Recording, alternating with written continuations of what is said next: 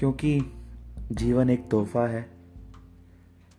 यह एक शुरुआत है, एक उम्मीदों से भरे सफ़र की, मेरे नए पॉडकास्ट की, कुछ किस्सों की, कुछ कहानियों की, जो कि आने वाले कुछ दिनों में मैं आपको अपनी जुबानी सुनाने वाला हूँ।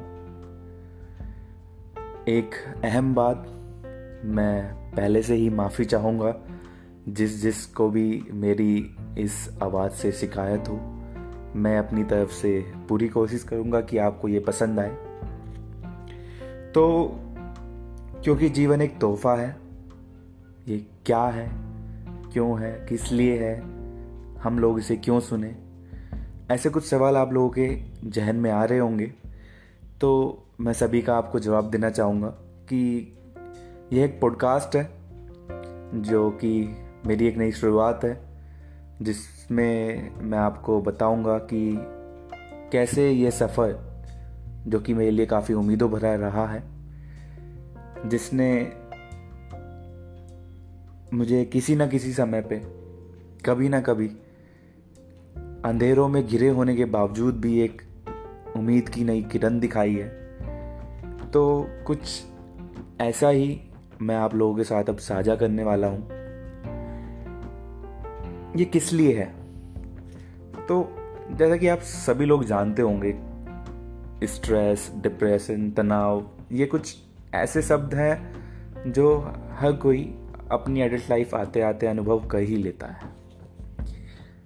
और जीवन में कई बार ऐसा समय आता है जिसमें हम सब बहुत ही ज़्यादा दुखी, परेशान और मतलब हार से जाते हैं कि यार क्या ही हो गया ये? मतलब क्या चल रहा है ये? और इसमें कोई बुराई नहीं है। इस बात को अपनाने में कि हर बंदा, हर एक लोग, हर एक शख्स के जीवन में यह समय ज़रूर आता है। जब हमें लगने लगता है कि कठिनाइयाँ हम पर हावी हो गई हैं, परेशानियाँ, मुसीबतों ने हमें घेर लिया है चारों तरफ़ से तो उस समय हमें लगने लगता है कि यार, जीवन कितना बेकार है। यह जीवन हमारे लिए तो नहीं। तो कुछ ऐसे ही नाउमीदी के पलों के लिए मैंने ये कुछ किस्से कहानियाँ इकट्ठी की हैं, जो ज़रूर आपकी मदद करेंगी, आपको एक नई उम्मीद की आशा देंगी। तो उन्हीं सब के लिए यह एक पॉडकास्ट है। मैं चाहूँगा कि आप लोग ज़रूर सुने। बाकी, अगर आप जानना चाहते हैं कि कैसे एक औरत जिसके हाथ नहीं थे फिर भी वो भारत की मशहूर पेंटर बन गई। कैसे एक दस साल का बच्चा जो व्हील चेयर से उठ भी नहीं सकता, पर दुनिया के लिए वह भारत का सबसे यंगेस्ट पेटेंट होल्डर है, जिसने चेस चेस जैसे गेम को, जो कि काफ़ी लोगों का पसंदीदा होगा, जो सिर्फ़ दो लोगों में खेला जाता है।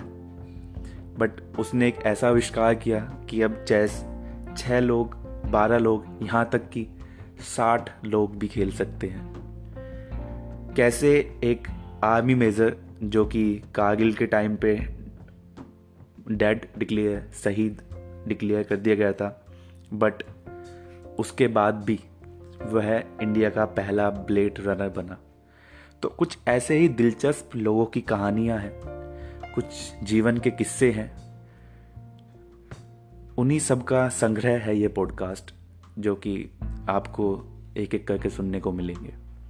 पास कुछ ऐसी ही कहानियाँ हैं, जो कि सुनने में नामुमकिन सी लगती हैं, पर वो कुछ दीवाने सरफरे ही लोग होते हैं, जो अपने नामुमकिन से ख्वाब को भी पा लेते हैं। तो ज़िंदगी भी कुछ ऐसी ही है, ये भी एक ऐसी ही कहानी है। खुशियों से भरी एक तिजोरी है, जो इसको समझ जाए, उसके लिए एक तोहफा है। मैं तो कहूँगा कि सभी को यही मानना चाहिए कि हाँ ज़िंदगी एक तोहफा ही है।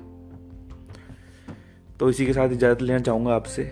मैं उमंग, आपका दोस्त इस सफ़र में, क्योंकि एक, जीवन एक तोहफा है।